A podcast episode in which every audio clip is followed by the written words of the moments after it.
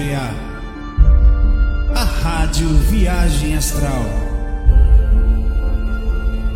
Espiritualidade com simplicidade.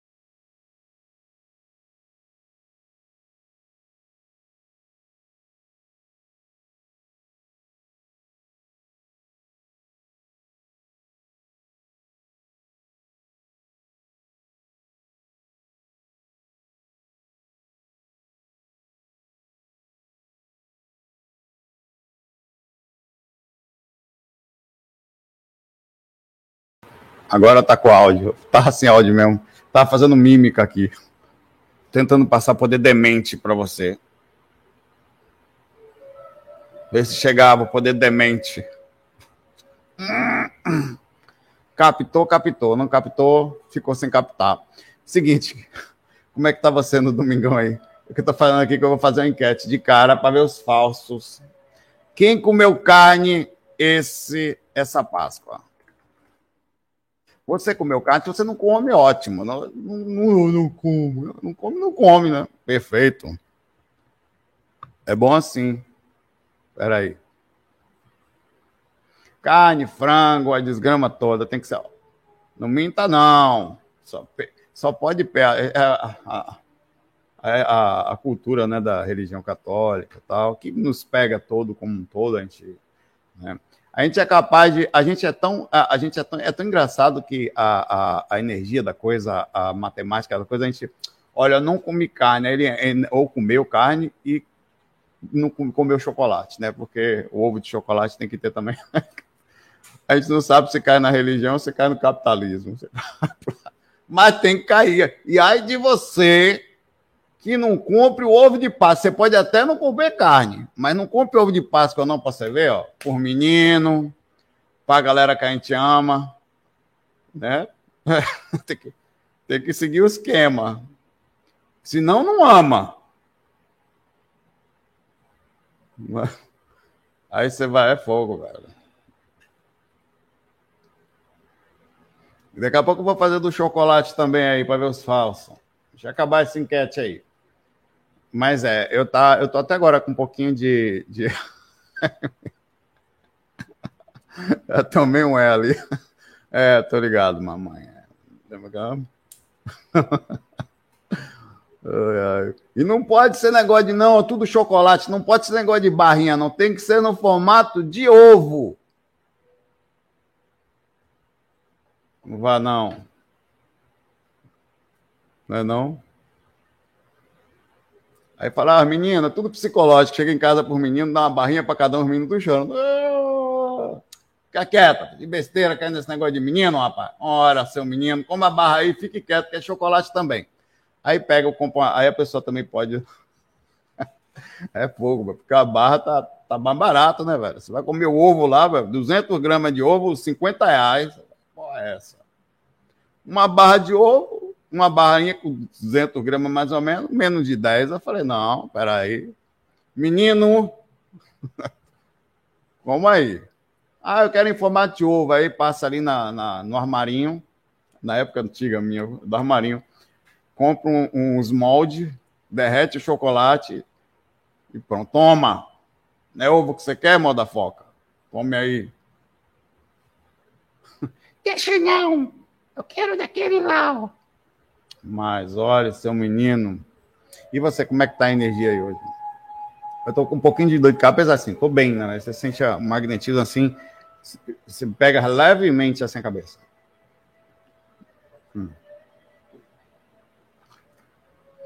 Vamos começar aí, esqueci de apagar aqui as perguntas do faca anterior, peraí. Um monte? Caraca, tem umas 15. Me fala aí como é que foi você, como é que você fez esse fim de semana. Tá aí, a galera, 66% de herege. Aqui, ó. 66% meteu-lhe carne para dentro do corpo. Hereges. Ah, rapaz. Quem dormiu muito aí? Outra, vou fazer as enquetes em relação a isso, tá? Espera aí. Essa é a primeira enquete. 66%, 65%, tá? Comeram carne. Segunda enquete é o do chocolate, depois é o de dormir. Quem comeu... Vou nem botar ovo, tá? Chocolate nessa Páscoa. Comeu ou presenteou?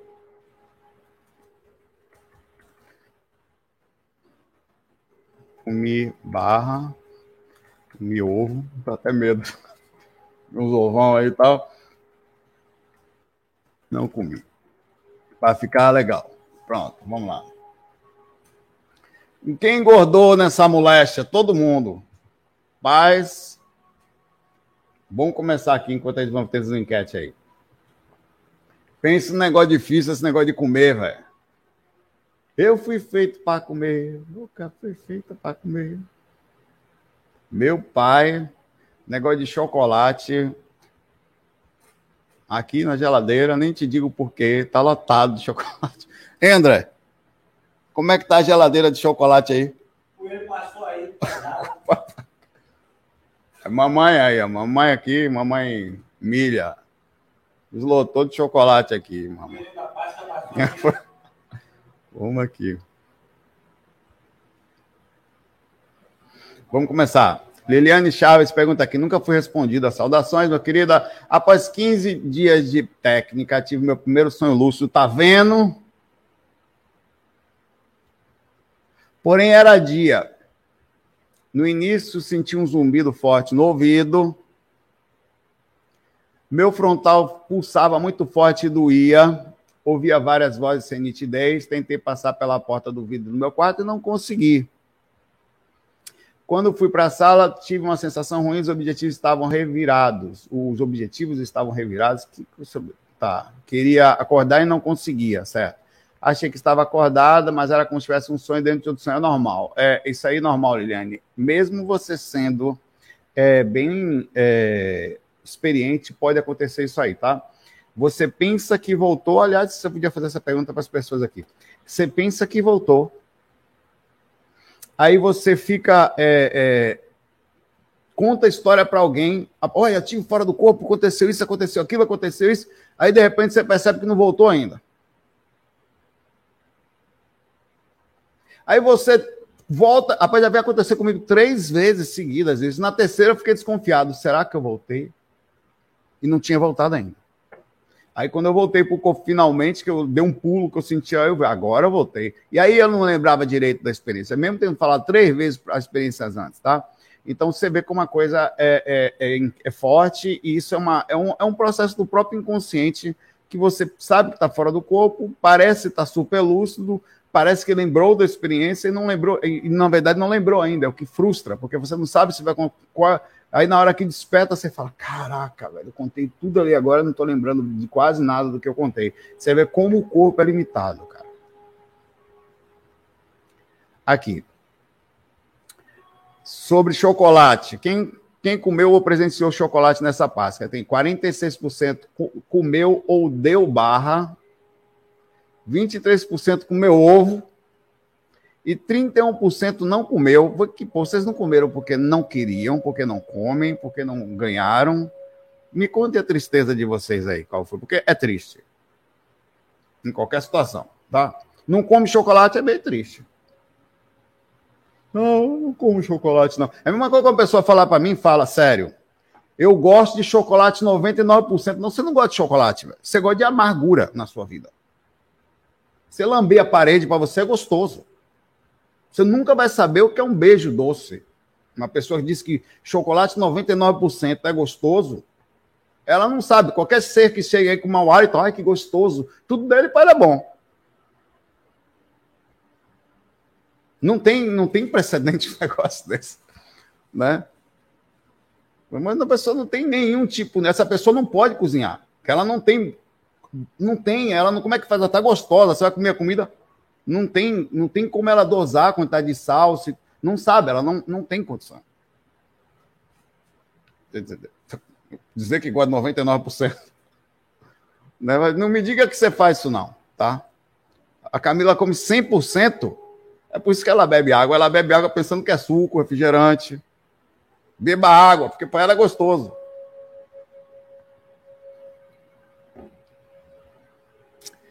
Mas vamos aqui à terceira enquete. Chocolate engorda, é verdade. Mas, velho, se você... Velho, quando você já pensou que morrer, você vai emagrecer. Os vermes te comendo. Tem que ter alguma coisa para compensar, vai passar magreza, até um pouquinho só, velho. Pelo amor de Deus. Vamos lá aqui. Você dormiu bastante essa Páscoa? A pergunta é só essa, tá? Ou você considera... que dormiu bastante essa Páscoa. Velho, eu dormi que só moléstia, velho. Só fui dormir. Hoje passei o dia. Dormi. A próxima pergunta aqui. Eu respondi a pergunta completamente dela aqui, não foi? Foi. Sim.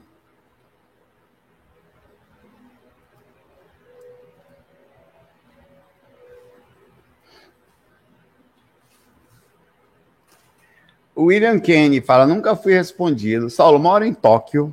Que legal, né? Agora lá são 10 para as 9 da manhã. E sou casado com uma japonesa. Ano passado, minha esposa foi diagnosticada com esquizofrenia. Não aceita que está doente até hoje e não toma os remédios. Difícil. Nunca gostou que eu falasse sobre o espiritismo, cultura, né? E por aqui não tem como eu ir em qualquer centro espiritualista. Poxa, não tem nenhum centro espiritualista espírita no Japão, não depende da sua cidade, claro. Deve ter, cara. Será, velho? Que interessante, eu tenho amigos aí. Masato, amigos antigos. Mais de 20 anos, inclusive. Tudo bem, mas você está ligando a esquizofrenia à espiritualidade, que também tem uma ligação, mas não só, né? O físico também é espiritual e também precisa de cuidados, né? Vamos lá. Gostaria que você me falasse sobre a doença na sua visão como projetor e se estudar projeção iria me ajudar no meu karma coletivo, mesmo sem ninguém por aqui que me entenda. Se eu falar no assunto aqui, provavelmente vão achar que eu também tenho esquizofrenia. Quer dizer, as pessoas vão talvez achar normal a situação, é fogo. E a projeção astral... Talvez não falada como a gente aqui, né? Olha,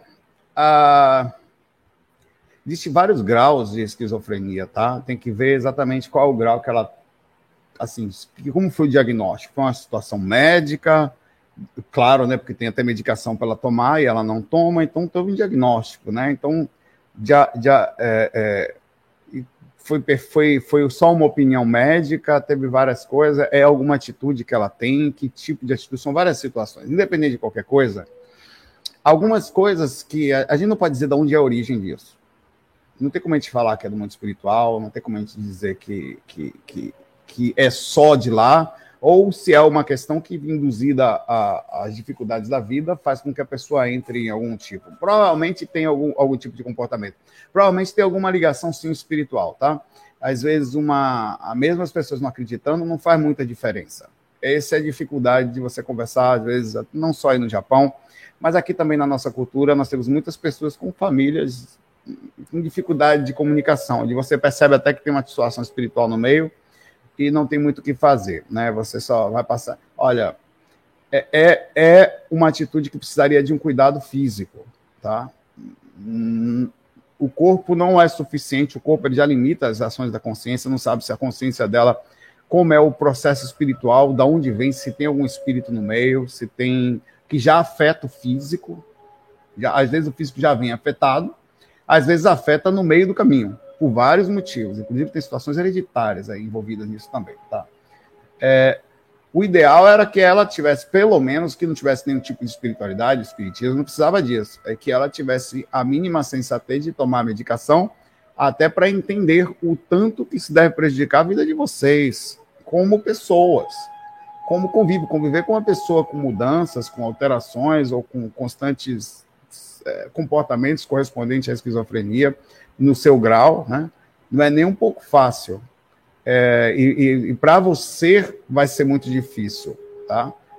Lembrando que muita gente com esse tipo de coisa tem uma mediunidade muito intensa e a medicação, ela dá uma controlada na coisa, seja pela origem espiritual, porque equilibra até certo ponto, vai no ponto físico que foi atingido, liberando hormônios ou neurotransmissores, ou sei lá, que mais ou menos controle a situação, ou dê algum tipo de mínima capacidade de vocês conviverem em paz, cara. Não importa se você está no Japão, se você está no Brasil, viver com alguém que é difícil. Eu espero que você tenha não só a espiritualidade para isso, mas também a grande compreensão. Acho que não precisa de espiritualidade para isso, tá? Não é possível que você vai conversar com uma pessoa, precise falar de espiritualidade para dizer que é necessário tomar medicações, que aquilo atrapalha a vida da pessoa, atrapalha até ela, quiçá ela está trabalhando. Como é que é? Daqui a pouco está até prejudicando a própria vida pessoal de vocês, financeira, né? Se não trabalha ou se não vai conseguir trabalho por causa de uma questão dessa. Então, isso está muito acima somente da conversa. A conversa espiritual estaria se ela tivesse abertura. Não tendo, pelo menos teria que ter. E é de sua parte agir de forma estratégica, chamá-la para conversar de forma correta, marcar até vamos conversar. Uma reunião séria, porque sei lá se é possível, até quando se convive, como é que faz, né? Então é necessário que ela entenda a seriedade da situação, até porque o contrário também seria verdade. Você precisaria se cuidar por ela. É amor por ela, você se cuidar. Você manter o ambiente calmo. É amor pela outra pessoa. Então me perdoe, com todo respeito, eu não sei o que os colegas aqui que estão conosco assistindo, mas também a não ser que ela esteja sem condições de pensar, uma falta de respeito ao outro, como se percebe através de um diagnóstico, uma doença que leva a um comportamento que pode ficar impossível conviver dentro de uma casa, para mim, se chega ao ponto assim, de falta de consideração, se ela tem a mínima percepção disso. Mas aí, dentro disso, obviamente, ele está falando de se ela tem comportamentos difíceis, é uma coisa. Em outra situação, ela só foi em um médico, ela só foi em um lugar, leva em outro. Vamos lá, marquei um outro médico para a gente ir, para fazer um diagnóstico, para ver se é isso mesmo, tá tudo certo e tal, para fechar e com isso você levar a sério a decisão que você precisa tomar sobre ela, né? Não é uma questão de peso nem nada, é questão de amor, e você chega, amorzinho, tem que se cuidar, você e eu, tal, nas coisas que eu tenho dificuldade eu mudo, nas que você tem dificuldade você muda, é assim que a gente vai até o finalzinho dessa encarnação juntos, tá? Abraço para isso, é super espiritual, tá? É muito espiritual isso. É muito importante a gente ter noção sobre essa questão da espiritualidade, de ceder, né? de humildade em pontos diferentes, que a gente não vai ter as mesmas dificuldades nos pontos, são pontos diferentes. Pois é. Oi, um abraço aí para você e para ela, tá? Força aí para vocês do Japão, aí do outro lado do planetinha, você vê, né? Lá do outro lado do globo. Os seres humanos, onde quer que a gente vai, no planetinha, passando pelas suas situações lá, né? Encarnados. Você considera que duviu bastante essa parte? Com 52% sim, 48% não. Né? Até que uma quantidade boa aqui, de 357 votos, mais da metade disse que dormiu bastante, quer dizer, foi bom. Isso daí, eu estou até com sono de novo aqui. Não foi ruim. Vamos lá. Glaucia. Olá, Saulo, me surgiu um pensamento. Do porquê estou tendo dificuldade em ter projeção lúcida, certo? Já que quando mais nova eu tinha catalepsia geralmente pelas manhãs, acordava com espíritos nítidos a ponto de passar por cima do medo e acordar minha irmã para acender a luz. Pergunta. Será que eu bloqueei isso em mim de tanto pedir a Deus desesperadamente? Não acho que Deus limitaria a sua projeção. Assim como ele não ia tirar de você as coisas que você precisava passar no sentido também de sofrimento. A projeção não é um sofrimento. Ela pode ser vista como, no sentido da você pode ter feito o seu próprio bloqueio, tá? Através do medo, né? Nisso você travou uma fase que tinha. Hoje, depois de entender sobre, me coloco à disposição dos mentores, às vezes penso que eles não me atendem porque me bloqueei. Como faço para desbloquear? Sou médio em comparação extensiva e não, isso não foi bloqueado, tá vendo? Eu estou procurando me cuidar porque tenho um receio da briga que estou comprando com o esposo. Essa última parte eu não entendi. Tá, eu vou ficar na primeira aqui, porque eu não sei que briga é essa que você comentou aqui, ou que você vai comprar, no sentido de mexer energia dentro de casa, talvez seja isso. Tá. Agora, você mexer energia todo dia, tá? Levar a sério a projeção, que vai acontecer, tá? Buscar essa lucidez no corpo, diariamente, sempre questionando, pensando sobre as coisas, que vai, para você também vai ter essa mudança da projeção. Tem que ver até onde, o que aconteceu na sua vida de lá até aqui, já que você não tem, pelo menos psiquicamente ou energeticamente, a mediunidade bloqueada, provavelmente é a lucidez aí, tá? São pontinhos que você tem que olhar, tá? Abraço aí pra você e força aí, não pare não, é assim mesmo, tá? Pode ficar um pouco de... Não pense nos mentores agora não, tá? Pense em mexer as energias, tá? Esqueça mentor. Mentor vai vir naturalmente, só você tá na boa sintonia ele já vai encostar. Agora é hora de você sentir as energias, além de bastante as energias da projeção, que é diferente da mediunidade, tá? São chakras que precisam estar ativos. Você também precisa tentar ver que a mediunidade não tem a ver com a lucidez, é a percepção disso, tá? Viu? Um abraço aí para você. É a busca mesmo. Cada um tem um desafio, véio. E uns não tem gente que não quer. Tem gente que tem projeção, não quer ter. Gabriel Oliveira. Saulo, poderia falar mais sobre as repercussões causadas pela prática das técnicas energéticas antes da projeção lacrimejar, ou seja, isso são repercussões físicas. Assim como existe, eu acabei de falar aqui, para a Gláucia, as repercussões energéticas. Você tem também as reações físicas. Por quê? Porque quando você mexe energia, você está mexendo tanto o sistema físico, tão forte que você pode mexer o físico e ter repercussões de... Por exemplo, você está sem mexer energia há muito tempo, aí faz um trabalho de frontal, vai ter dor de cabeça. Faz um trabalho forte, pode ter diarreia, pode ter um monte de repercussões de origem física. Outras que a gente simplesmente sente, o lacrimejar é a repercussão, bucejar, não fala em bucejar não, e espasmos, são espasmos musculares, são reações do corpo físico, porque quando você começa a mexer as energias, aquele sistema mexendo, todo o corpo, cara, isso aqui balança assim, velho. Muito músculo, né? Eu tento ser humilde nesse aspecto. Meus músculos, a minha área de muito maromba, ficam se movimentando assim, calma, corpo, tá tudo bem, nós vamos sair. Aí eu fico, meu corpo é sério, mas falando sério, eu sinto meu corpo balançando em vários lugares, assim, somente nas áreas academióticas que eu falo. Aí eu sinto, sempre rola isso, você faz parte, e reações de todos os jeitos. Essas repercussões não só são na projeção, você vai sentir somente isso se você tentar dar o passe a alguém, se você tentar, parte do processo energético também é mexido quando você buceja, só de... Eu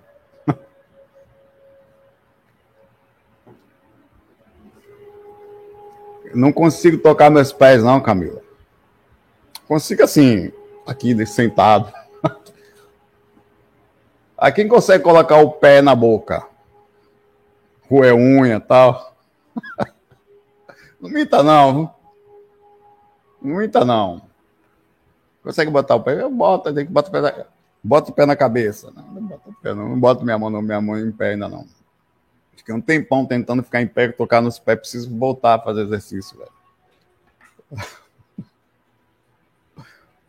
A pergunta mais infantil que tem, viu? Peraí.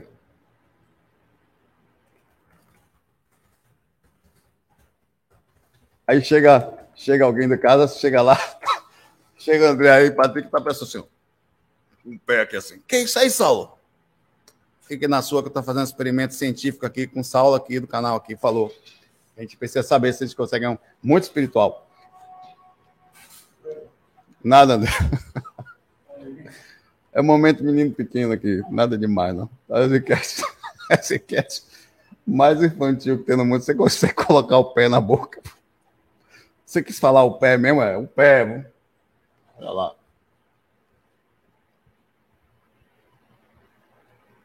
É, que na infância, ninguém nunca tentou, né? Esse bicho mentiroso da porra. Então é disso aí. Terapia, pai. Não precisa chupar o dedo, nem nada disso. É só uma pergunta, povo malvado. A boca de quem? Não, não. O pé de quem? O seu, poxa. De Tonhão. Ó.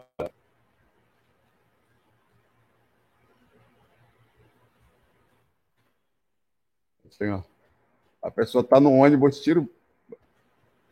Tem negócio de pé aí que... É um negócio meio sexual. Gente que não. Olha a pergunta pequenininha aqui. Tá, aperte. Vamos lá, senta que lá vem história. Rapaz, se você não consegue botar o pé na boca, problema seu. A enquete tá aí, velho. Essa é uma enquete importante, velho. Onde é que você ia saber um negócio desse ano aqui? Aonde? Aqui você aprende tudo, velho. Inclusive situações inúteis. Não vai mudar a sua vida em nada, mas demonstra que você está sem mobilidade. Começa aí. Marcelo Carvalho, não sou respondido a 72 facs. Realmente precisando de um help. Vamos lá. Sobre o processo kármico e grupo kármico, desde o meu nascimento eu vivo passando por rejeição.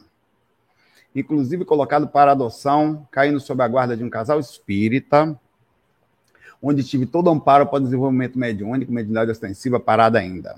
4 relacionamentos desfeitos, 3 filhos, um com cada mãe, e a outra quarta, pô. Não, você teve 3 filhos com 3 mulheres, um ficou sem filho aí, a minha matemática aqui. Um com cada mãe, mal os vejo. Ou ah, você ainda está no atual que não teve filho. Tudo bem, tudo bem. Ou não, você teve 4 desfeitos. Você está no 5º. Vamos lá, irmão, conversar aí, que eu estou tentando entender aqui, tá? Conheci minha família de sangue, mas apesar de eu estar aberta à reconstrução, não há o mesmo retorno, além da rejeição do meu pai biológico. Certo. Enfim, nos últimos 5 anos para cá, meu profissional está todo do avesso. Quer dizer, vamos lá. Tudo dando errado, financeiramente destruído. Vamos à questão. Pergunta. Seria possível que a rejeição familiar seja kármica, como se houvesse causado muito mal a todo um grupo karma ao mesmo tempo? Vou travar aqui, isso aqui é muito grande aqui. Tá. Ó, você tem um processo aqui de que, claro, muito difícil, né? O próprio processo da adoção não é fácil. Mesmo você tendo pais tão legais, assim, conforme você escreveu aqui, espíritas, e que te ajudaram e tal, você teve o processo psicológico, eu não sei dizer, você fez terapia, ô Marcelo? Por que eu estou perguntando isso para você? Porque a adoção, ela, às vezes, ela é transmitida, existe uma certa sensação mesmo de rejeição, tá? Ainda mais se os seus pais devem ter sido... Muitas vezes os pais não falam para os filhos que eles são adotados, né? E apesar do correto hoje em dia é se falar. Falar, porque isso também causa uma reação e uma repercussão futura quando ele descobre, ou o processo fica sempre a desconfiança para a vida toda, mas, segundo os especialistas, o correto é sempre falar, mesmo que com isso sofra reações. Mas tem muitos pais que não falam. Minha mãe mesmo passou por um processo parecido e não foi falado para ela até o último momento. Passou o resto da vida... Eu, por exemplo, para você ter ideia, a gente não... Até para a gente é interessante, porque você não sabe quem são seus avós maternos. Não sei. A gente não tem noção, assim. Então, a gente não tem noção familiar de como é que vai ser nossa situação de saúde, assim, até de como é que é e tal. Eu sei que, por exemplo, há uma grande chance... Você sabe que Uma parte do DNA a parte da hereditariedade, quando o pai da mãe é careca, ou não tem cabelo e tal, é quase 90% e tantos % de chance de os filhos da mãe também serem assim, depois de um certo tempo. É dali que puxa, vem do pai e da mãe. E a gente não é, por exemplo, não, até agora não. Ninguém, nem meu irmão, nem eu, nem ninguém. Eles eram, aos 30 anos, já ficavam calvos, meus, são todos assim. Então, calvo, tá? Já ficavam, já tem tios meus desde novinhos e tal, que estão e os processos. Então, demonstra que realmente não são meus avós, ou teoricamente não são, tá? A gente não sabe. Para minha mãe sofreu a vida toda com isso, mas... E até certo ponto também transmitia isso nos relacionamentos. Isso também era passado até certo ponto, tá? E é uma coisa que é transmitida. Aliás, tudo que a gente tem de trauma é transmitido no relacionamento.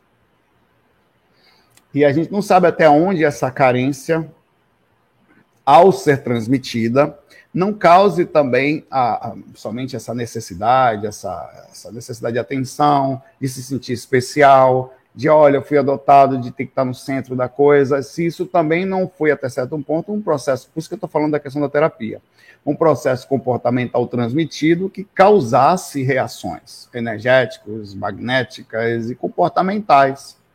Então, a gente não pode pensar que tudo é kármico. O que eu posso falar, com certeza, é que o nascimento de uma família que, por exemplo, não aceita seu filho, pode estar ligado a uma questão kármica, não necessariamente, mas pode estar ligado. Pode ser a família mesmo que tem alguma dificuldade, não tem nada a ver com você. Pode ser... Existem várias situações também de espíritos que não conseguem ir por onde estava programado, eles vão por situações secundárias e não tem nenhuma ligação com a família. Ele só nasceu ali. Então, às vezes, eles ficam no meio do grupo familiar, mas sem nenhuma ligação. Eles nem sentem ligação com os pais, para você ter ideia. Tá? Ou às vezes não são aceitos porque não eram foram inseridos no grupo familiar, mas não eram aceitos. Mas tem que ver que a ação, seja qual for, é uma ação que gera karma, tá? Você, quando vem um filho por você, ou um ser por você, e você coloca para adoção por qualquer mulher, a não ser que você não tenha nenhuma condição financeira ou psicológica, ou minimamente a capacidade, é uma situação que gera uma reação kármica, inevitavelmente, tá? Independente de qualquer coisa, aqui começou o seu processo, ali, tá? E talvez daí você continue... Eu não consigo assim, eu só estou comentando, eu não consigo ver que você tem um karma energético de uma questão de rejeição, tá? Posterior a não ser o comportamento que foi transmitido aos seus relacionamentos, provavelmente, tá? Você perguntou uma coisa aqui também... A rejeição familiar pode ser, sim, mas você tem que tirar de você, e eu queria falar isso, qualquer repercussão de culpa. Explico por quê. Tá? Primeiro que a encarnação é uma nova oportunidade. Para os espíritos, para você, não importa qual seja a coisa. Foi dada uma oportunidade, seja para você, ou para a família, ou somente independente de karma, para vocês estarem juntos. Quem errou não foi você. Você fez sua parte, você nasceu como filho ali numa situação... Pelo menos nesta passagem, nesta oportunidade, tá? Nessa fase, nessa nova jornada, você era inocente na história. Então, você tem que tirar do seu coração, se caso você carregue, a culpa por talvez, então não sei o que você carrega na sua mente, sentir-se você culpado por ter sido uma coisa não muito boa na vida passada e os seus pais lhe renegaram. E passar a vida ficando nesse processo de sofrimento, de vítima, e transmitindo isso adiante. E talvez prejudicando você por uma questão de reação traumática, virando um karma comportamental. Você age assim, e aí você tem um karma em relação ao seu comportamento, e não em relação ao que aconteceu lá atrás. Tá? Então isso também pode ser bem difícil, por isso que eu estou falando da questão da terapia, tá? Para você olhar isso mais a fundo. Como podemos nos preparar ou redimir para uma outra encarnação, encarnar em um novo grupo? Olha, tá vendo a preocupação dele como tá? Ele já tá preocupado lá na frente, velho. Ele tá falando em redimir a outra vida, quer dizer, eu preciso ver direitinho para que eu não seja já rejeitado na próxima. Observe, velho. Para estar passando tudo que passa, só pode ter sido braço do tinhoso, só pode. Não, não pode não. Pare de pensar isso, tá? Não, nem brinca mais com isso. Você tem que pensar o contrário, fazer direções contrárias. Você pode ser até brincando, mas contrário. As pessoas que você nasceu é que foram almas cebosas com você, tá? Observação, movimentos, eu tenho esterilizado nesse dia toda noite, aqui é outro assunto, tá? Mas a cada voltinha do braço, só Deus na causa, ao menos as dores de cabeça sumiram e tal. Só me resta o bom humor, perfeito. Bom humor sempre, mas o contrário, tá? Eles foram almas cebosas com você, o problema dele é lá. Que assumam as suas consequências. Você, tudo certo, meu pai. Levanta a cabeça, energia positiva, se movimente, enche o peito de luz, assim, no sentido de até a luz levantar você, no sentido de sentir para frente. E nunca mais pense isso.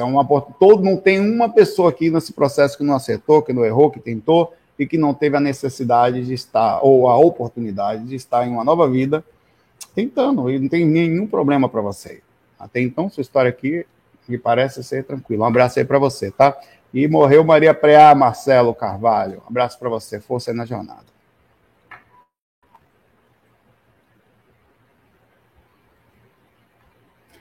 É difícil, velho, é muito difícil, assim, quando a gente fala de fora, assim... complicado, a coisa, só a pessoa sabe isso aí, velho, só o que sabe o que é dormir e acordar num negócio desse aí. A gente às vezes tem um probleminha, não falar com o pai, brigar, não sei o que, já passou essa vida lascada, mas você nem tem o pai, velho, saber que ter sido abandonado. Nós somos compadecidos pela sua história, mas faz parte da jornada do espírito, meu pai, um dia aqui, outro lá, tá? Um dia da caça, do caçador na encarnação. Talvez seja o que você precise para aprender a lidar com esse processo espiritual e ficar firme dentro da sua própria caminhada espiritual, tá? Um abraço aí. Carol de S.A. Martinkovic. Sá Martinkovic, sei lá. Curtinha, nunca foi respondido. Só na sexta-feira santa, fui ao cinema com meu marido. De repente, apareceu uma fumaça, uma pequena nuvem vindo na reta em nossa direção. Passou na nossa frente, se desfez sobre as nossas cabeças. Ele olhou para mim e disse, você viu isso? Aparentemente, apenas nós... Ele pergunta, o que foi isso? Vocês estavam os dois andando, conectados na direção da pipoca.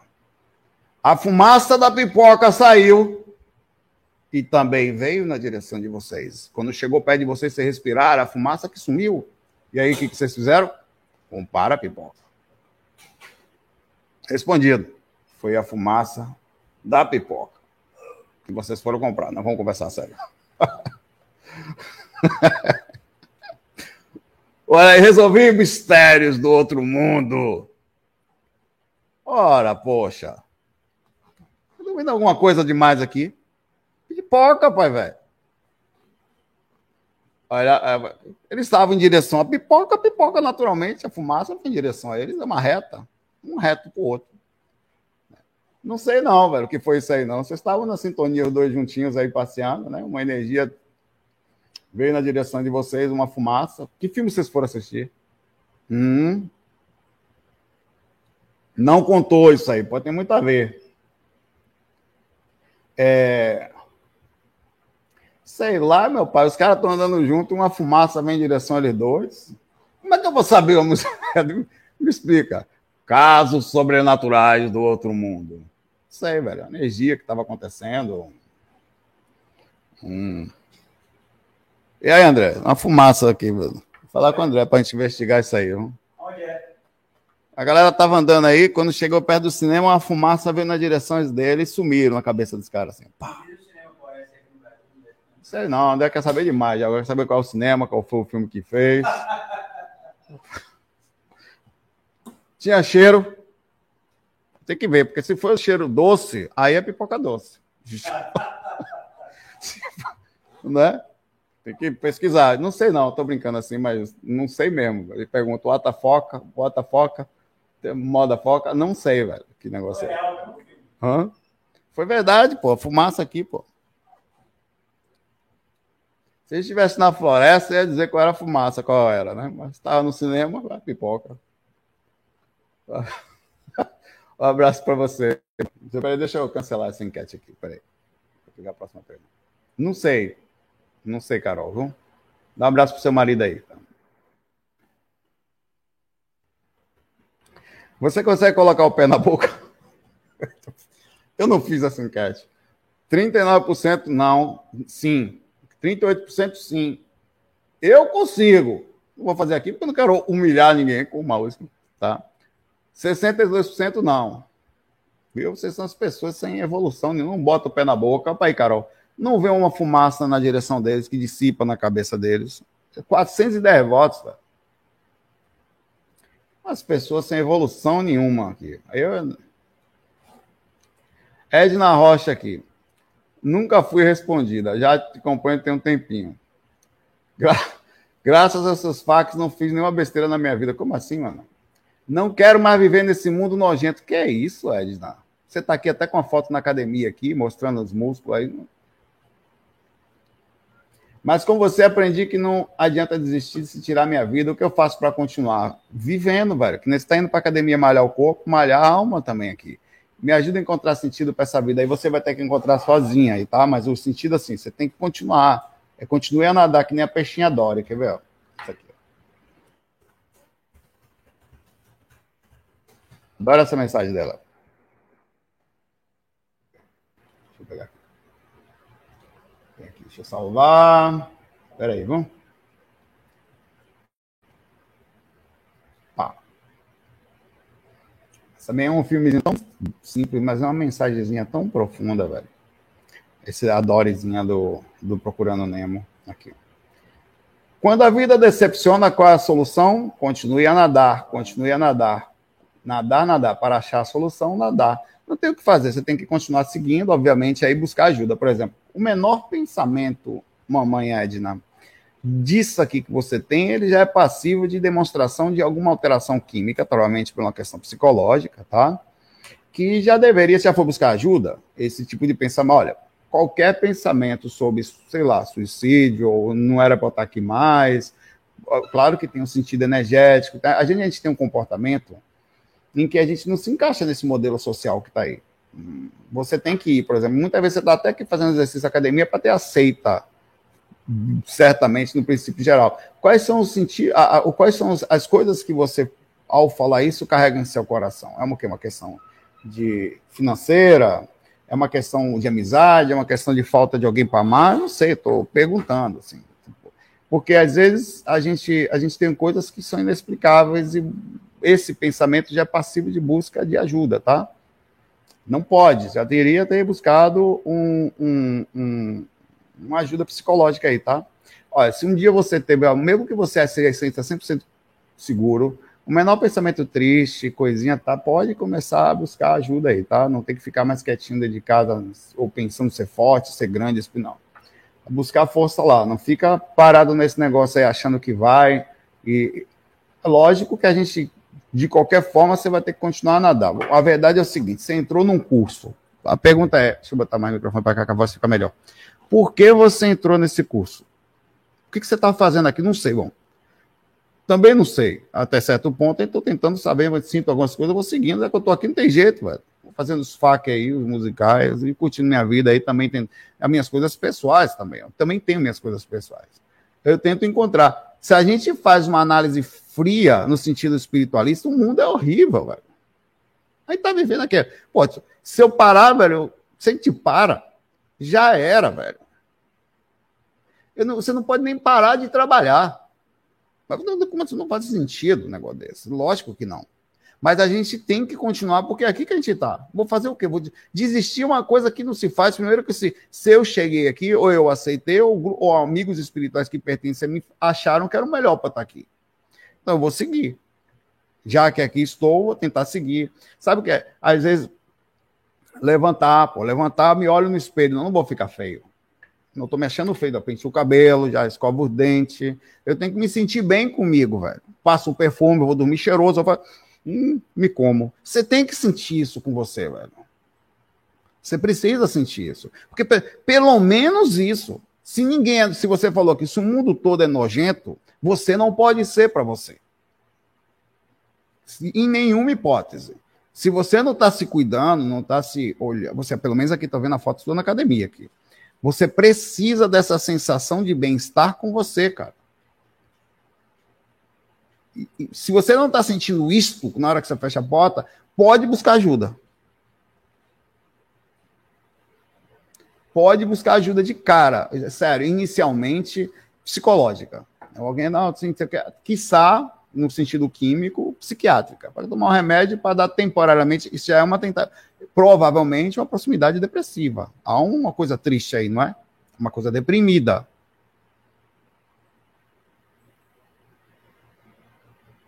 Se vai perguntar, eu vou fazer uma pergunta aqui. Não mintam, não.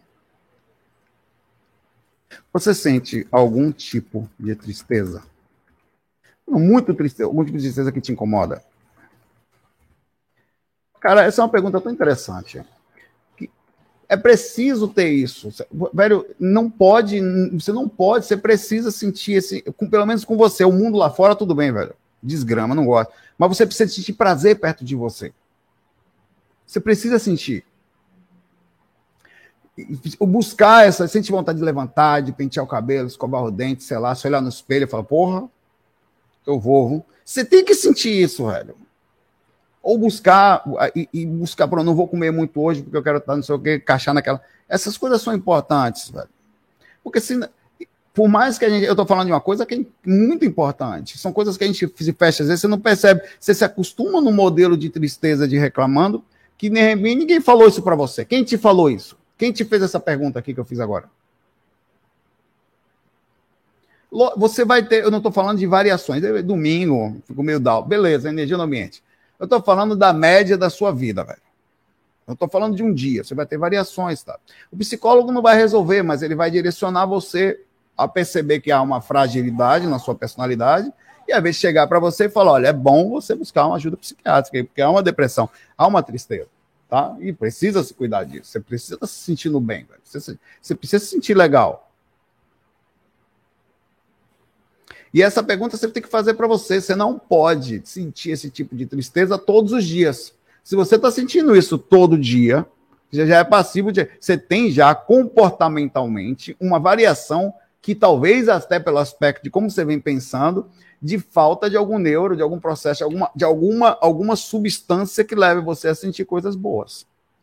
Que é uma sensação que é feita isso. Lógico que existem vários lugares que você pode buscar ajuda, mas o que você não pode é na hora do desespero, pô, vai pensar em suicídio, aí você vai buscar ajuda, os lugares corretos que você tem o CVV para você ligar, tem lugares agora, não pode de forma nenhuma conviver com isso, é importante esse diagnóstico, sabe quem é que vai te falar isso? Ninguém, no currículo não perguntam isso para você, apesar de ser importante. Chega lá, demonstra assim, uma coisa que nem é às vezes, né? Abraço para você aí, tá? E de todo jeito, ainda que, de uma forma ou de outra, você vai ter que continuar a nadar. E não vai ter jeito. A gente tem que continuar a nadar aqui, e juntar, achar força para nadar junto, né? Encontrar pessoas legais para nadar com a gente. Somos muitos, somos legais, né? Tem muita gente boa no mundo também, né? Para a gente não perder, achar que o mundo é nojento. Não, nós não somos nojentos. Um pouquinho. Mas não muito. Não muito, não. Nojentos. Aqui temos as 686 nojentos assistindo aqui. Não, nós somos legais, pô. Ou pelo menos nos esforçamos. Não somos tão amacebodas assim. Abraço para a Edna, tá aí. Beijão para você, Edna, viu? Nada de chorar, pode levantar aí. Já ganhou chocolate hoje? Se tivesse aí, mandar um chocolate aí. Chocolate ajuda. Não é não? Se mexer também, vou continuar se mexendo para academia, ajuda também. Maicon César. Nunca foi respondido. Tá. Pai, como a espiritualidade vê a questão da química que sentimos por outras pessoas? Tem gente que nos causa uma atração inexplicável. O X-Video, por exemplo. Seria uma química universo de uma forma dos mentores nos dizerem que temos algo a aprender com aquela pessoa? É, você está falando no sentido que é, sexual, é? Na feromônio é desgrama, meu pai. Tem um negócio muito mais forte que feromônio, que é magnetizomônio. Magnetismo, pai, velho. Vou dizer você a coisa que... É porque a gente não... As questões visuais, elas contam... algumas questões psicológicas também, mas as questões magnéticas contam, mas magnetismo e pensamento é a química. Química. O que é a química? Não, uma coisa que corre dentro do seu sangue? Da onde vem a química? Da mente, meu velho. Você pode muito bem chegar uma pessoa aqui, você tem um prazer miserável, mas é só uma questão física. Você vai ter uma, duas, seis meses depois acaba a paixão e quando você vai ver a mente da pessoa, é muito diferente de você. Existem situações que é a conexão que nós temos sobre quem nós somos. A mente, é isso aqui que faz a gente ficar, que cria o magnetismo, que cria a própria química, que é como as glândulas liberam dentro a proximidade magnética que nós temos. Você tem pessoas que têm um nível de proximidade magnética que tem vários níveis, né? Que está em outro, não é menor nem pior, é deles. Elas gostam das mesmas coisas, envolvem-se com as mesmas coisas, a conversa para ela é extremamente interessante e eles, cara, é tão incrível isso, que o magnetismo aproxima sem você conhecer a pessoa, é na mente. A pessoa tem a mesma energia que você, significa que ela tem o mesmo pensamento, o mesmo padrão de pensamento. Aí o que acontece? Uma incrível repercussão, infelizmente, no mundo de hoje, a gente muitas vezes acaba não tendo essa visão, por quê? Porque a forma como é observada é físico. Como é que é? O que é? Como é que as pessoas fazem hoje em dia? Vão para um aplicativo desses aí de namoro, aí aparece lá as picanha. Tinder, não sei o quê. Não, essa picanha não, essa tá meio estragada. Essa aqui, ó, essa picanha aqui tá em cima. Essa picanha malha. Aí depois você vai analisar se a picanha tem condições, onde é que a picanha mora, se ela é rica, se ela que profissão a picanha tem. Essa picanha aqui, ó. Essa picanha tem condições. E só depois você vai analisar se a picanha é minimamente capaz de ter uma convivência emocional. Deixa eu ver aqui agora. Atrativo, quer dizer, físico e financeiro. Match. Meu Deus. Inglês é par, tá? Isso aqui é... Porra. Ai, meu pai. Literalmente, deu match. Aí você bateu lá no negócio, aí você vai conversar com a pessoa, você nem quer mais saber o que acontece. É exatamente esse é o problema, velho. Aí, mano, o processo. E as pessoas se encontram com seres totalmente distantes daquilo que eles buscam, ou que deveria estar junto, né? Tá fogo, velho. Mas, se as pessoas tiverem um pouquinho mais de calma, acontecem aqueles grandes histórias de amor à primeira vista, de conexões incríveis, de amor super conexão, de inexplicável sensação de desejo, onde as pessoas se desesperam uma pelas outras em todos os aspectos possíveis, mental. Elas conseguem sentir o que a outra sente à distância e viram um processo de extrema conexão porque eles estão conectados. A busca dele foi dentro desse padrão de magnetismo. Infelizmente, no meio do caminho, quase todo mundo se desespera nisso aí, para não ficar sozinho, vai fazendo qualquer coisa. Né? A chance de dar errado no Tinder é enorme, cara. Em programas desse aí é enorme. Eu sei que é mais difícil, mas o correto é você tentar vibrar num padrão, claro, vai ser você, né? Para você conseguir emitir os sinais que alguém vai conseguir ler. Infelizmente, nesse processo de imediatismo, ninguém lê ninguém. Aí vai fazendo uma coisa por cima da outra. Quando vai ver, já fez um monte de coisa, tá com outra pessoa, tá com filho, não sei o quê, até que no meio do caminho acaba... É fogo, velho. Então é desse processo que vem, tá? As almas, inclusive no mundo espiritual, elas se unem, pode ver, por frequências. Elas nem ficam juntas, elas não conseguem, elas vão ficar perto dos seres que são parecidos com elas. É lógico que aqui na encarnação também tem a proximidade por necessidade, né? As almas também se aproximam por necessidade. Mas é um outro detalhe, não é disso que a gente está falando. A sua pergunta aqui é a questão da inexplicável química, a ciência que você chamou de química aqui, né? Que a gente tem de conexão aqui, tá? Difícil. Um abraço aí para você. a enquete aqui sobre... Você sente algum tipo de tristeza que te incomoda? 76% sim. Vão se olhar aí, 24% não. Isso aqui já é questão de... Pode não, pai velho. Você não pode sentir isso aqui não, tá? É o quê? A falta de alguém, uma coisa inexplicável, um vazio, uma... nostalgia, saudade de alguma coisa, uma coisa que é constante, é todo dia. Pode não, viu? Pode questionar isso aqui, tá? Questionar, buscar. Já buscou ajuda? Já foi atrás? Às vezes é necessário, tá? Um abraço aí pra você. Mais do que sem mais da pandemia, então, velho.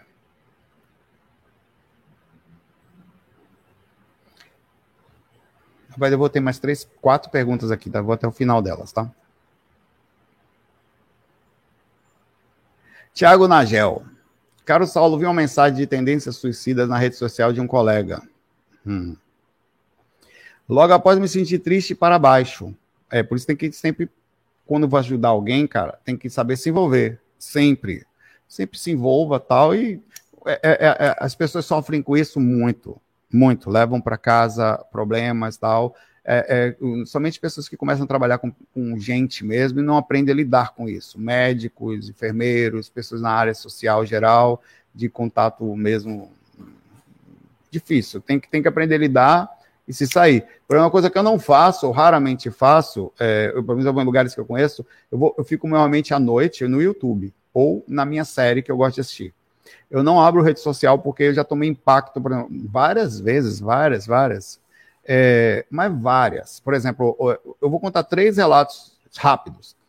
Certa vez eu vi um caixa explodindo e até perdi a projeção, por isso, a experiência da paçoca. Esses dias eu vi uma cobra. Aí eu estava fora do corpo, meio que perdi a consciência por uma jiboia subindo por cima do negócio assim e começou a sair uma coisa da boca da jiboia, ela jogava mais energia nas pessoas, e eu fiquei lá meio que inconsciente, estava lúcido, perdi a consciência. E essa noite eu acabei abrindo a rede social e vi um negócio dos Estados Unidos, que as pessoas tinham ganho um prêmio, e negócio também do Brasil, que os caras estavam brigando aqui pelo prêmio, eu fui ler aquilo na hora de dormir.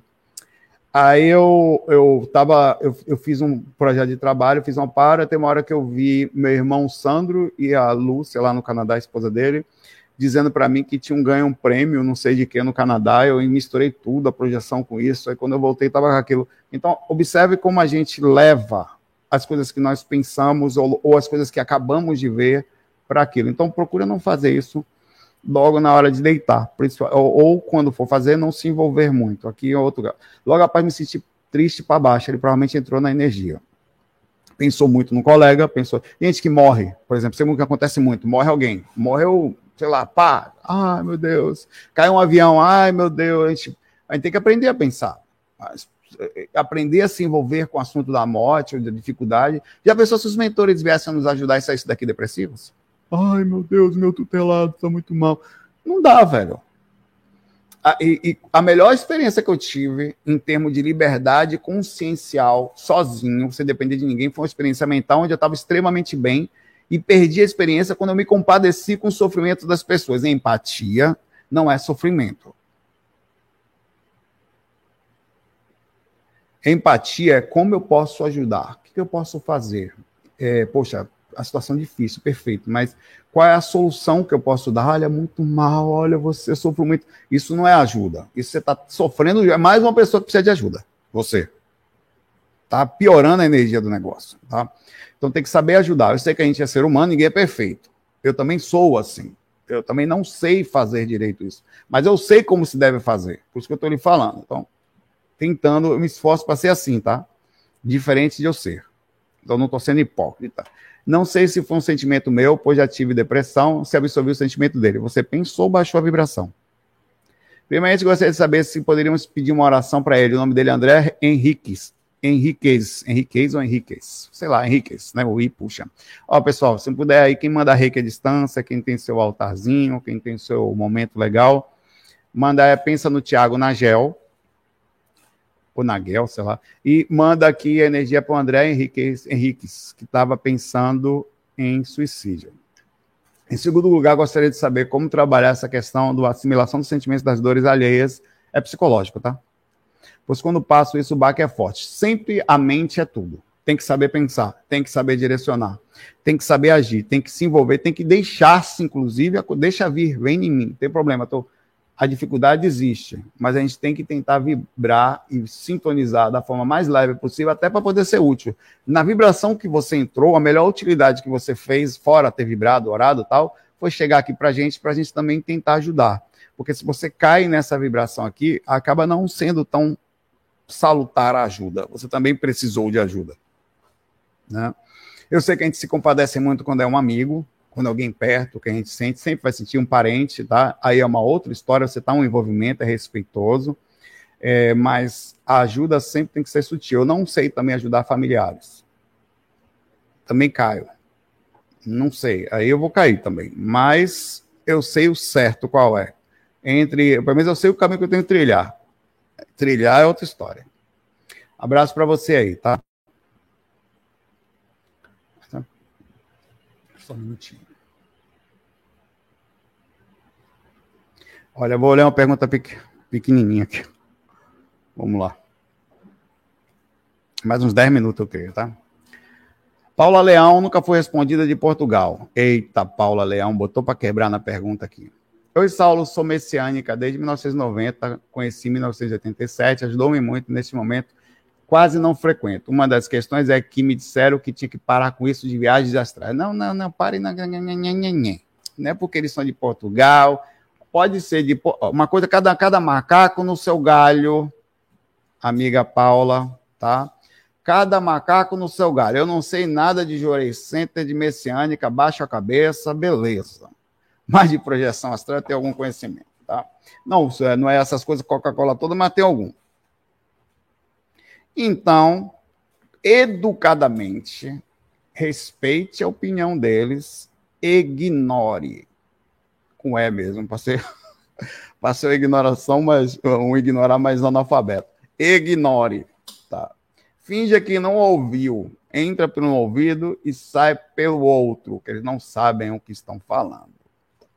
Tá, simples. Eles próprios saem do corpo, tal. É só uma questão de posicionamento aí, pelo lado até um pouco travado, tá? Faz parte. No entanto, pelo que eu conheço dos ensinamentos de Meis Sussama, fazia viagem astral, como é óbvio, tá? Sem dúvida, né? Essa galera aí mais alta sai do corpo, com certeza. Com facilidade, inclusive. E se não, mesmo não tendo diretamente rememorações no corpo, traz de lá, inclusive.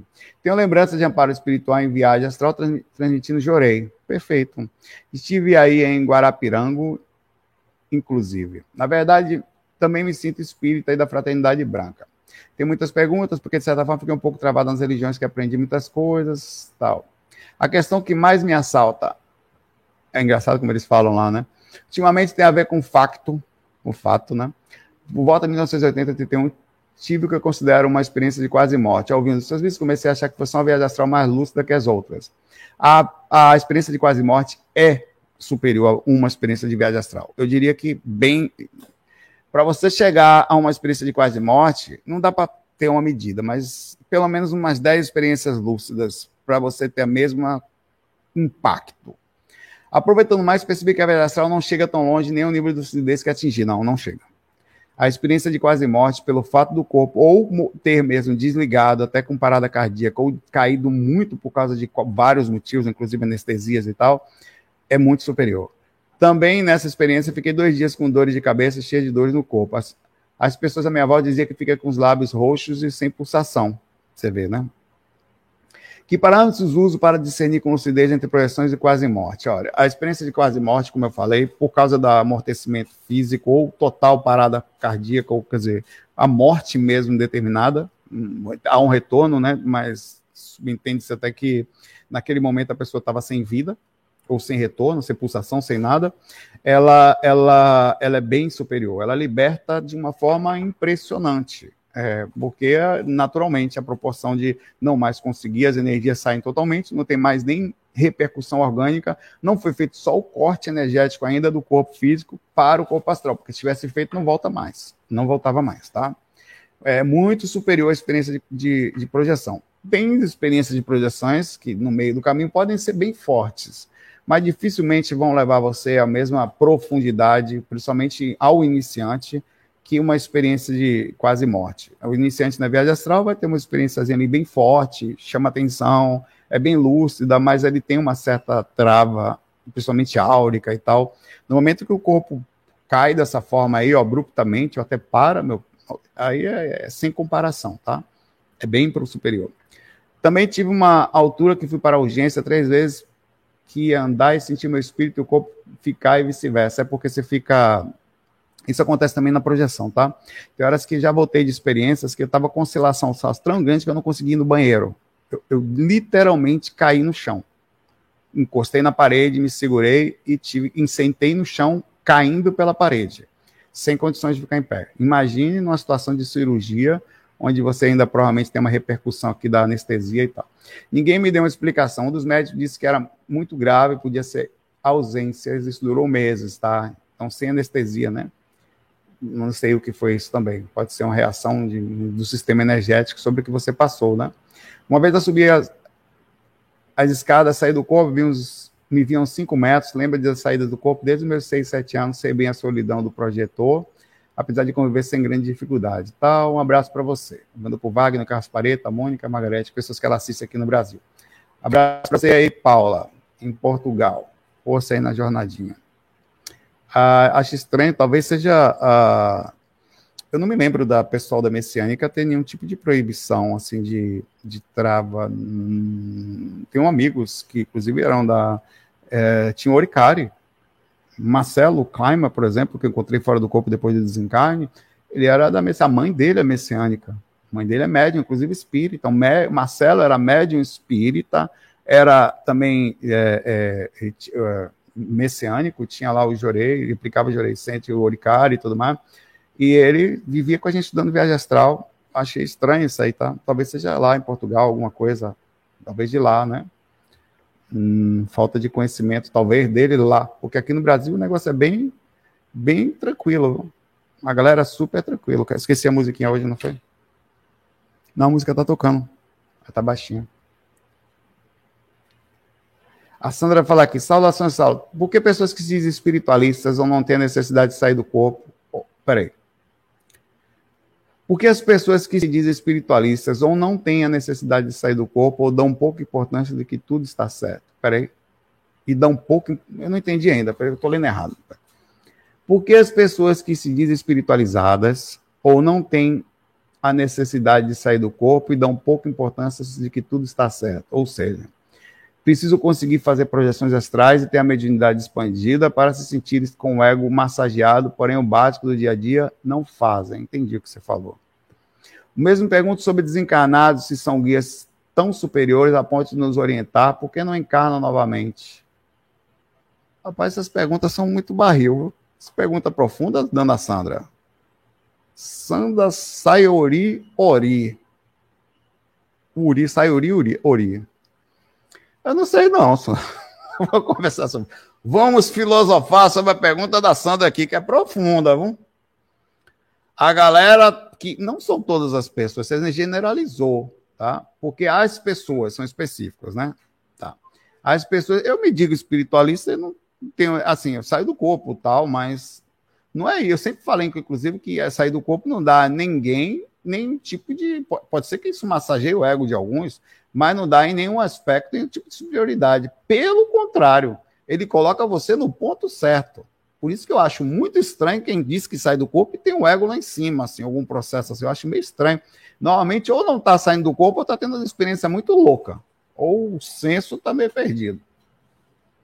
Porque a saída extracorpórea, ela coloca você no lugar onde se tem uma coisa que você não sente, é a última bolacha do biscoito. Ela fala também por que os caras, os espíritos, não vêm encarnam, eles encarnam muito, não são... É porque às vezes você pega o contexto de um espírito falando alguma determinada coisa e acha que são todos, né, os médiuns e tal. Não vejo assim não, tá? Todos eles encarnam, eles vêm para orientar a gente, alguns não precisam mais, mas estão sempre tentando dar ajuda aqui, tá? A gente aí. E não são todos, nem todos os espíritos são assim, nem todas as pessoas, tá? Para a gente não pegar todo mundo e colocar no pacote aí, na bolacha aí, tá? Abraço aí para você, Sandra. Mas acho que a galera aqui não é assim, não. Alguns são, tá? Alguns precisam da...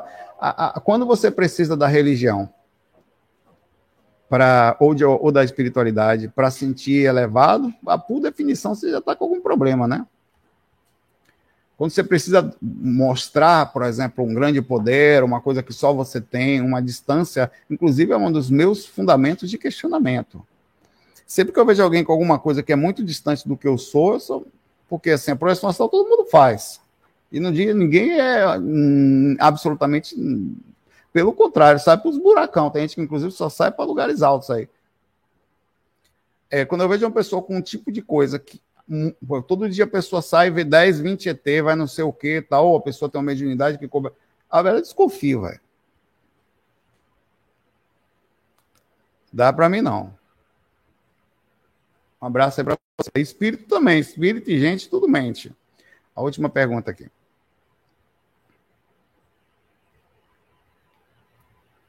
Eita lasqueira. Vamos lá. Nunca fui respondida, Saulo, a projeção astral faz parte da minha vida desde criança, apesar de conhecer o termo e entender muita coisa através de tal. Recentemente iniciei os estudos em um centro espírita, quando tive a oportunidade perguntei se a projeciologia é assunto tratado na casa espírita. Eita lasqueira, você fez isso, foi mamãe. Olha o que a mamãe fez. Não são todos os centros assim também não generalizemos, mas... não são poucos. Ela perguntou-nos se a projeciologia é assunto tratado na casa. Ela chamou o diretor espírita. Vem cá, queria conversar com você um pouquinho. Senta aí. Filhote da luz. Pra gente conversar. Eu estou estudando projeciologia. O quê? Sério? A resposta foi não, porque é o campo da psicologia. Como é, rapaz? Ah, meu pai, fiquei desapontada com a resposta. Pô, a minha primeira resposta também foi horrível, velho. A primeira vez que eu fui lá, eu falei, rapaz, eu tô saindo do corpo, tô sentindo as energias e tal. Cheguei assim, o cara falou assim, eu tava meio que sentindo as energias mesmo, comecei a sentir bastante forte as energias. Eu não sabia o que era aquilo, era a repercussão energética da... Ele falou, olha, o diretor da casa espírita falou assim pra mim, a primeira coisa que eu indico pra você é ir no médico. Eu olhei para ele, velho, eu tô saindo do corpo animal, quase que eu falei assim, eu tô sentindo energias, e cara, quando eu falei de sair do corpo, ele me mandou pro hospital, velho, pro médico. Sério, velho. Vamos lá, fiquei desapontada. Você que trabalhou por 7 anos sem espírito, poderia confirmar sua opinião? Então, vamos ver o seguinte, não são todos os lugares, tá? Tem muita gente legal, muita gente espírita com a cabeça muito legal, que está dentro daquele contexto de Allan Kardec, que pesquisa, que estuda, que questiona, que faz as pessoas... Mas tem gente que não está assim. Assim lá, o pessoal lá de Portugal, provavelmente, se para Paula, lá em Portugal, o pessoal da Messiânica, que não tem nada a ver também com isso. A galera da Messiânica aqui é massa. O Marcelo era um grande pensador de viagem astral, inclusive. Era messiânico, então nada a ver. Inclusive, vivia lá dentro, todo mundo sabia disso. Então, a mesma coisa acontece. Existem locais, e não são também, que são as pessoas, não o espiritismo, que limitaram o lugar por causa de um problema com o Valdo Vieira. O Valdo Vieira, pai, velho, ele abandonou o Chico Xavier para estudar o tal da projeciologia. E depois foi o negócio, depois mudou para conscienciologia. Isso criou um processo de constantemente, alguns lugares falam que o Valdo Vieira está obsediado. Ah, obsediado, assim, dessa forma que eu estou falando. Não, não se faz isso. Você como espírita ou como uma pessoa espiritual, você não pode dizer que para alguém que chegou não está obsediado. Você não pode falar isso. Você não pode dizer que uma pessoa está obsediada. Isso é de uma falta até de sensatez, não nem falar de respeito, de sensatez, assim, na transmissão da informação, onde se perde o norte, se analisa tão dessa forma, assim. Então, não, eu vou falar a mesma coisa para você, o que eu falei para Paula. Ignore, com E maiúsculo, passei da mais pro... o que foi falado, continue na casa espírita, eu sei que não é tão simples, mas continue lá, se você for fazer o que lá? Estudar, mexer energia, ser médium, não tem problema nenhum. vá no lugar, movimente a energia de forma bacana e tal, e depois ignore as partes que não são, assim, eles não sabem o que fazem. Perdoa, Senhor. Que nem Jesus falou, eles não sabem o que fazem. Ah. Até porque eles próprios estudam. É só você devia perguntar, vocês estudam, faz a pergunta assim, vocês estudam emancipação da alma aqui? Desdobramento? Desprendimento espiritual? Usa esses termos. Emancipação da alma, então, perfeito. Ah, sim, todo mundo sai do corpo. Kardec falou lá no livro dos espíritos, tal. Tá lá no livro dos médiuns também. Pronto. Aí não vai ser problema. Tá? Agora, se você usa termos como projeciologia, aí você tem a questão da palavra que trava um pouquinho. Tá? E tá lá, tá escrito. Todo mundo, inclusive, é normal o espírita falar, nós saímos do corpo, nós viemos às vezes trabalhar aqui, só não lembramos, mas nós estamos muitas vezes, nas palestras estão sempre lá, emancipação da alma, desdobramento, desprendimento espiritual, tá lá. Tá? É só a questão que ficou presa essa coisa do Valdo e criou esse negócio aí, muitas casas espíritas. Eu sei porque já participei de vários lugares. Bom, 1h15, eu preciso fechar. Eu vou agradecer vocês todos por estarem aqui comigo, obrigado, desejo a vocês uma excelente semana, um excelente finalzinho de Páscoa, que Jesus abençoe nosso coração, e que nós enchemos nossa energia de docinhos, chocolate 100% ao leite, ou, tá? Nada de amargo, nossa hora fica docinha, para começar a semana cheio de formiga. Não, de abelhas. Um abraço para vocês. Muita paz, muita luz no coração de vocês. FOI. Fui.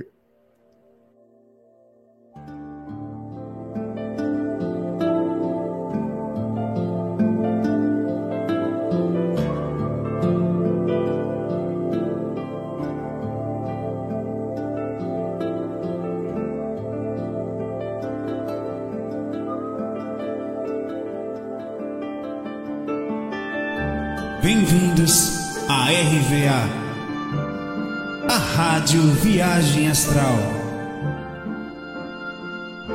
Espiritualidade com simplicidade.